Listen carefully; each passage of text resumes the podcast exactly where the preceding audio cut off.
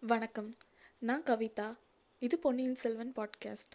போன எபிசோடில் நாம் கடம்பூர் மாளிகைக்கு வந்திருந்த சிற்றரசர்களும் சோழ நாட்டு தலைவர்களும் நடுராத்திரி ரகசியமாக கூடி ஏதோ பேசிகிட்ருக்காங்க அது என்னென்னு தெரிஞ்சுக்க நம்ம வந்தியத்தேவன் மறைஞ்சிருந்து அவங்கள கவனிச்சிட்ருக்காரு அப்போ என்ன நடந்துச்சு அப்படின்னு இந்த எபிசோடில் தெரிஞ்சுக்கலாம்.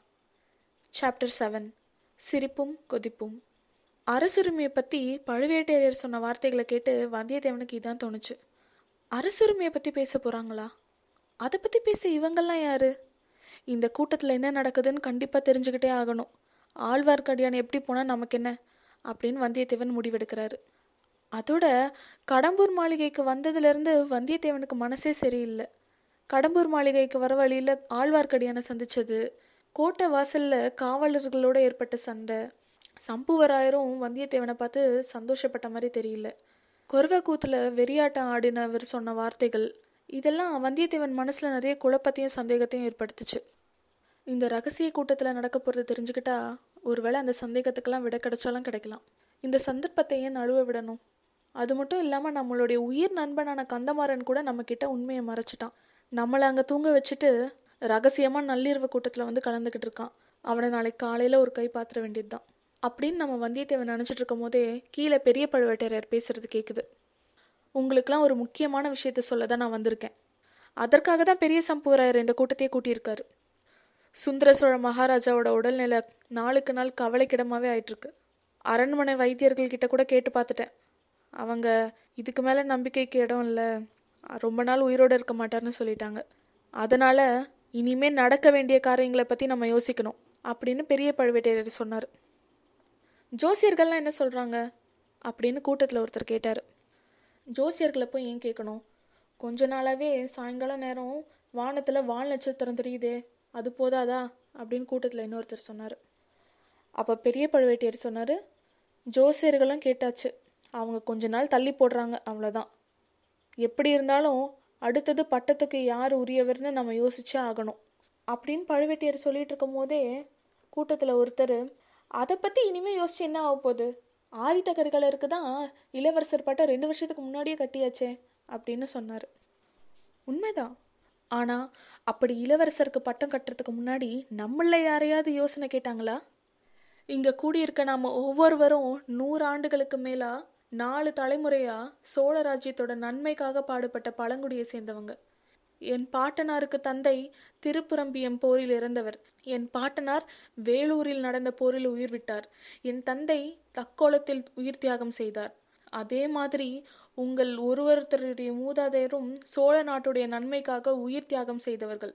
நம்ம குடும்பத்தை சேர்ந்த இளம் பிள்ளைகளும் போர்ல இறந்து போயிருக்காங்க. இன்னைக்கு ஈழ நாட்டில் நம்ம குடும்பத்தையும் குலத்தையும் சேர்ந்த பிள்ளைங்க தான் போர் செஞ்சுக்கிட்டு இருக்காங்க. ஆனா அடுத்தபடியாக பட்டத்துக்கு வர வேண்டியது யாருன்னு தீர்மானிக்கிறதுல நம்முடைய அபிப்பிராயத்தை கேட்க மறந்துட்டாரு மகாராஜா. தசரதர் கூட ராமருக்கு பட்டம் கட்டும்போது சிற்றரசர்களையும் சேனை தலைவர்களையும் ஆலோசனை கேட்டாராம். ஆனால் சுந்தர சோழ மகாராஜாவுக்கும் யாருடைய யோசனையும் கேட்கணுன்ற எண்ணமே இல்லை அப்படின்னு சொன்னார் பழுவேட்டரையர். நம்ம யோசனையை கேட்கலன்றது சரிதான் ஆனால் யாருடைய யோசனையுமே கேட்கலன்னு இறைவதிக்கும் தேவர் சொல்லலாமா? பெரிய பிராட்டியான செம்பியன் மாதேவியின் யோசனையும் இளைய பிராட்டியான குந்தவி தேவியின் யோசனையும் கேட்கப்பட்டிருக்கு. இல்லைன்னு பழுவேட்டரையர் சொல்ல முடியுமா? அப்படின்னு கேலியா ஒருத்தர் சொல்ல அதுக்கு கூட்டத்தில் இருந்த சிலர் சிரிச்சாங்க. அப்போ நீங்கள்லாம் சிரிக்கிறீங்க. எப்படிதான் உங்களுக்கெல்லாம் சிரிக்க தோணுதோ எனக்கு தெரியல. நினைக்க நினைக்க எனக்கு வயிறு பத்தி எரியுது ரத்தம் கொதிக்குது. எதுக்காக இந்த உயிரை வச்சுக்கிட்டு வெக்கக்கேடோட வாழணும் அப்படின்னு தோணுது. இன்னைக்கு குருவ வெறியாட்ட ஆடின தேவராளன் துர்கைக்கு பலி கேட்டானே ஆயிரம் வருஷத்து பரம்பரை ராஜவம்சத்தில் பிறந்த நரபலி வேண்டும்னு. என்ன பலி கொடுத்துடுங்க? என்னுடைய குலம் ஆயிரம் ஆண்டுகளுக்கும் தொன்மையானது. நீங்க எல்லாரும் உங்க கத்தினால என் கழுத்துல ஒரு போடு போட்டு பலி கொடுத்துடுங்க. அன்னை துர்க்கை திருப்தி அடைவாள். என் ஆத்மாவும் சாந்தி அடையும். அப்படின்னு ஆவேசமா பெரிய பழுவேட்டையர் கத்தினார். கொஞ்ச நேரத்துக்கு அங்க ஒரே அமைதி. காற்று வீசுகிற சத்தமும் மரங்கள் ஆடுற சத்தமும் மட்டும்தான் கேட்டுச்சு. ஏதோ தெரியாமல் பேசின பரிகாச பேச்சையும் அதனால் வந்த சிரிப்பையும் பழுவூர் மன்னர் பொறுத்தள்ள வேண்டும். நீங்கள் எங்களுடைய தலைவர். நீங்கள் இட்ட கட்டளையை நிறைவேற்ற நாங்கெல்லாம் தயாராக இருக்கிறோம். நீங்கள் காட்டுற வழியிலேயே நடக்கிறோம். தயவு செஞ்சு மன்னிக்கணும். அப்படின்னு சம்புவரையர் கேட்டுக்கிட்டார். நானும் கொஞ்சம் பொறுமையை இழந்துட்டேன். அதுக்காக நீங்களாம் என்னை மன்னிக்கணும். ஒரு விஷயத்தை எண்ணி பாருங்கள் சரியா இன்னிலிருந்து நூறு வருஷத்துக்கு முன்னாடி விஜயாலய சோழர் முத்துராயர்களை முறியடிச்சு தஞ்சாவூரை கைப்பற்றினார். திருப்புரம்பியம் போர்ல பல்லவ சைன்யத்துக்கு துணையாக நின்று மதுரை பாண்டியரின் படையை நிர்மூலமாக்கினார். இன்னைக்கு தெற்கு குமரி முனையிலிருந்து வடக்கே துங்கபத்திரை கிருஷ்ணா வரையில சோழ சாம்ராஜ்யம் பறந்து விரிஞ்சு கிடக்குது. பாண்டிய நாடு நாஞ்சில் நாடு யாருக்கும் இதுவரை வணங்காத சேர நாடு தொண்டை மண்டலம் பாகி நாடு கங்கம்பாடி நூலம்பாடி வைத்தும்பர் நாடு பொன்னி நதி உற்பத்தியாகும் குடகு நாடு அப்படின்னு இத்தனை நாடும் சோழ சாம்ராஜ்யத்துக்கு அடங்கி கப்பம் கொடுத்துட்டு வராங்க. இவ்வளவு நாடுகள்லையும் சோழ நாட்டுடைய புலிக்கொடி பறக்குது. தெற்கே ஈழமும் வடக்கே இரட்டை மண்டலம் வேங்கையும் கூட இதுக்குள்ளே நமக்கு பணிஞ்சிருக்கணும். அப்படி பணியாததுக்கு காரணம் நான் சொல்லி உங்களுக்கு தெரிய வேணாம். அது எல்லாருக்குமே தெரியும். அப்படின்னு சொன்னார் பெரிய பழுவேட்டரையர். ஆமாம் எல்லாருக்குமே தெரியும். ஈழமும் இரட்டைப்பாடியும் வேங்கையும் கலிங்கமும் பணியாததற்கு இரண்டே காரணங்கள் தான் உண்டு. ஒரு காரணம் வடதிசை மாதாண்ட நாயகராகிய இளவரசர் ஆதித்த கரிகாலர். இன்னொரு காரணம் தென் திசை படைத்தலைவரான அவருடைய தம்பி அருள்மொழிவர்மர். மழவரையர் சொல்கிற காரணங்களை நானும் ஏற்றுக்கிறேன் போன நூற்றாண்டு வரைக்கும் சோழ நாட்டு சேனாதிபதியை நியமிக்கிற வழக்கம் வேறவா இருந்தது. பல யுத்தங்களில் ஈடுபட்டு அனுபவம் பெற்ற வீராதி வீரர்களை தான் படைத்தலைவர்களாகவும் மாதாண்ட நாயர்களாகவும் நியமிப்பாங்க. ஆனால் இப்போ என்ன நடந்துக்கிட்டு இருக்கு? மூத்த இளவரசர் வடதிசை சேனையின் சேனாபதி. அவர் என்ன செஞ்சிட்டு இருக்காரு? இரட்டை மண்டலத்தின் மீதும் வேங்கை நாடு மீதும் படையெடுத்து போகாம காஞ்சிபுரத்தில் உட்காந்துக்கிட்டு பொன் மாளிகை கட்டிக்கிட்டு இருக்காரு. வீர பெருங்குடியில் பிறந்த வீராதி வீரர்கள் உங்களில் ஒருவரையும் நான் கேட்குறேன் இதுக்கு முன்னாடி தமிழகத்துல எந்த மன்னராவது அவர் வசிக்கிறதுக்கு பொன்னால மாளிகை கட்டினதுண்டா? உலகம் முழுவதும் புகழ பரப்பி மதுரையும் ஈழமும் கொண்ட பராந்தக சக்கரவர்த்தி கூட அவர் வசிக்கிறதுக்கு தங்கத்தால மாளிகை கட்டிக்கல. ஆனா இளவரசர் ஆதித்த கரிகாலர் அவர் வசிக்கிறதுக்கு காஞ்சிபுரத்துல தங்கத்தால மாளிகை கட்டிக்கிட்டு இருக்காரு. பல்லவ சக்கரவர்த்திகள் தலைமுறை தலைமுறையா வாழ்ந்து ராஜ்யம் புரிந்த அரண்மனைகள் இவருடைய அந்தஸ்துக்கு போதலையாம். ரத்தினங்களையும் வைடூரியங்களையும் அந்த பொன் மாளிகையில் சுவர்லெல்லாம் பதிக்கிறார். கங்கம்பாடி நூலம்பாடி குடகு நாடுகள்லேருந்து வெற்றி அடைஞ்சு கைப்பற்றின பொக்கிஷங்கள்லேருந்து ஒரு செப்பு காசு கூட தலைநகரில் இருக்க பொக்கிஷ சாலைக்கு அவர் அனுப்பவே இல்லை. அப்படின்னு சொன்னார் பெரிய பழுவேட்டரையர். பொன் மாளிகை கட்டி முடிச்சிட்டாங்களா?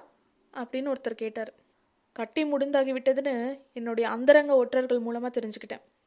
அதோட சுந்தர சோழ மகாராஜாக்கு அவருடைய மூத்த புதல்வர்கிட்ட இருந்து கடிதங்களும் வந்துச்சு.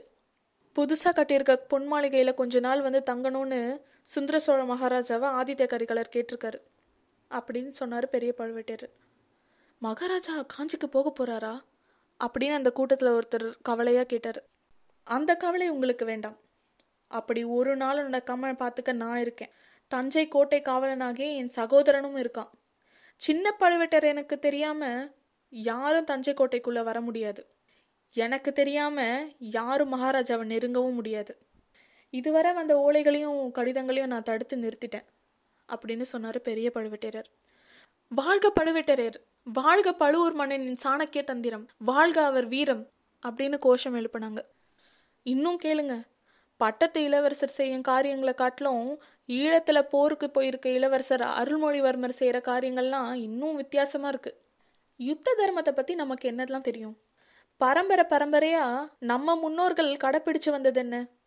நம்ம நாட்டு படை வேறு நாட்டு மேல படையெடுத்து போச்சுன்னா நம்ம படைக்கு தேவையான உணவுலாம் அந்த வேட்டு நாட்டுல இருந்து தான் சம்பாதிச்சுக்கணும். அந்த நாட்டுல இருந்து கைப்பற்றின பொருட்களை வச்சு தான் வீரர்களுக்கு சம்பளமும் கொடுத்தோம். அதுக்கும் மேலே அதிகமாக இருக்க பொருளை தலைநகரில் இருக்க பொக்கிஷத்துக்கு தான் அனுப்பி வைக்கணும். ஆனால் இளவரசர் அருள்மொழிவர்மர் என்ன செய்கிறார் தெரியுமா? ஈழ நாட்டில் இருக்க நம்ம போர் வீரர்களுக்கெல்லாம் இங்கேருந்து கப்பலில் உணவு அனுப்பி வைக்கணுமா? ஒரு வருஷ காலமாக நானும் பத்து கப்பலில் உணவு அனுப்பி வச்சுருக்கேன் அப்படின்னு சொன்னார் பெரிய பழுவேட்டரையர். இந்த அநியாயத்தெல்லாம் பொறுக்கவே முடியாது. இப்படிலாம் கேட்டதே இல்லை அப்படின்னு அந்த கூட்டத்தில் இருந்தவங்களாம் பேசிக்கிறாங்க. இந்த விசித்திரமான காரியத்துக்கு இளவரசர் அருள்மொழிவர்மர் என்ன காரணம் சொல்கிறார் தெரியுமா? படையெடுத்து போன நாட்டுல இருந்து நம்ம வீரர்களுக்கு உணவு எடுத்தா அங்க வாழ்ற மக்கள்லாம் கஷ்டப்படுவாங்கல்ல? ஈழத்து அரச குடும்பத்தோட தான் நமக்கு சண்டை. தவிர ஈழத்து மக்களோட எந்த சண்டையும் இல்லையாம். அதனால அவங்கள எந்த விதத்திலையும் கஷ்டப்படுத்தக்கூடாதான் அரச குலத்தோட போராடி வென்றதுக்கு அப்புறமா மக்களுடைய விருப்பத்துக்கு ஏற்ற மாதிரி ஆட்சி நடத்தணுமா அதனால பணமும் உணவும் இங்கேருந்தே அனுப்பணும்னு சொல்கிறாரு அப்படின்னு சொன்னார் பெரிய பழுவேட்டரர் அப்போ அந்த கூட்டத்தில் ஒருத்தர் படையெடுத்து போன நாட்டில் இருக்க மக்கள்கிட்ட எதுவுமே கேட்கக்கூடாது அவங்க காலில் விழுந்து கும்பிட்டு வரணும் அப்படின்ற யுத்த தர்மத்தை இது வரைக்கும் நாங்கள் கேட்டதே கிடையாது அப்படின்னு சொன்னார். அதனால் வரப்போகிற விபரீதத்தையும் கேளுங்க. ரெண்டு இளவரசர்களும் சேர்ந்து செய்யும் காரியங்களால் தஞ்சை அரண்மனையில் இருக்க பொக்கிஷமும் தானியமும் அடிக்கடி குறைஞ்சு போகுது. உங்ககிட்டலாம் அதிக வரி வசூலிச்சு தான் அதெல்லாம் சமாளிக்க வேண்டியதாக இருக்குது இதுக்காக தான் என்ன இறைவிதிக்கும் அதிகாரியாக நியமிச்சிருக்காங்க. சோழ நாட்டுடைய நன்மை தான் முக்கியம்னு நான் நினைக்காம இருந்தா எப்போவோ இந்த பதவி விட்டு தொலைஞ்சு போயிருப்பேன் அப்படின்னு சொன்னார் பெரிய பழுவேட்டரர் ஆ கூடாது கூடவே கூடாது. நீங்கள் இந்த பதவியில் இருக்கிறது தான் எங்களுக்கெல்லாம் பாதுகாப்பு. இந்த முறைகேடான விஷயத்தெல்லாம் நீங்கள் மகாராஜா கிட்ட சொல்லி பார்க்கலையா? அப்படின்னு கூட்டத்தில் ஒருத்தர் கேட்டார். சொல்லாமல் என்ன? பல தடவை சொல்லிட்டேன். ஒவ்வொரு தடவையும் பெரிய பிராட்டிகிட்ட கேளுங்க.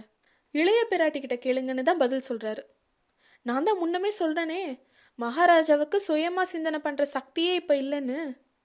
முக்கியமான காரியங்கள்லாம் நம்மளுடைய யோசனையை கேட்கறதே கிடையாது. அவருடைய பெரிய அன்னை செம்பியன் மாதேவியின் வாக்கு தான் அவருக்கு தெய்வ வாக்கு. அடுத்தபடியாக அவருடைய செல்ல மகளான குமாரி குந்தவை பிராட்டியிடம் யோசனை கேட்க சொல்கிறாரு ராஜ்ய சேவையில் தலை நரைச்சு போன நானும் மற்ற அமைச்சர்களும் ஒவ்வொரு விஷயத்துக்கும் அந்த சின்ன பொண்ணுக்கிட்ட போய் நிற்க முடியுமா? எப்படி இருக்கு கதை? இந்த சோழ ராஜ்யம் ஆரம்பமான காலத்துல இருந்து ராஜ்ய காரியங்களில் பெண்கள் தலையிட்டு தான் நான் கேள்விப்பட்டதே இல்லை. இப்படிப்பட்ட அவமானத்தை நான் எத்தனை நாள் பொறுத்துக்கிட்டு இருக்க முடியும்? நீங்களாம் ஒரே மனசாக சொல்லிட்டீங்கன்னா நான் இந்த ராஜாங்க பொறுப்பையும் வரி விதித்து பொக்கிஷத்தை நிரப்புற தொல்லையும் விட்டுட்டு என்னோட சொந்த ஊர்லேயே இருந்துருவேன் அப்படின்னு சொன்னார் பெரிய பழுவேட்டரர் கூடாது கூடாது. பழுவூர் தேவர் எங்களை அப்படி கைவிட்டுறக்கூடாது.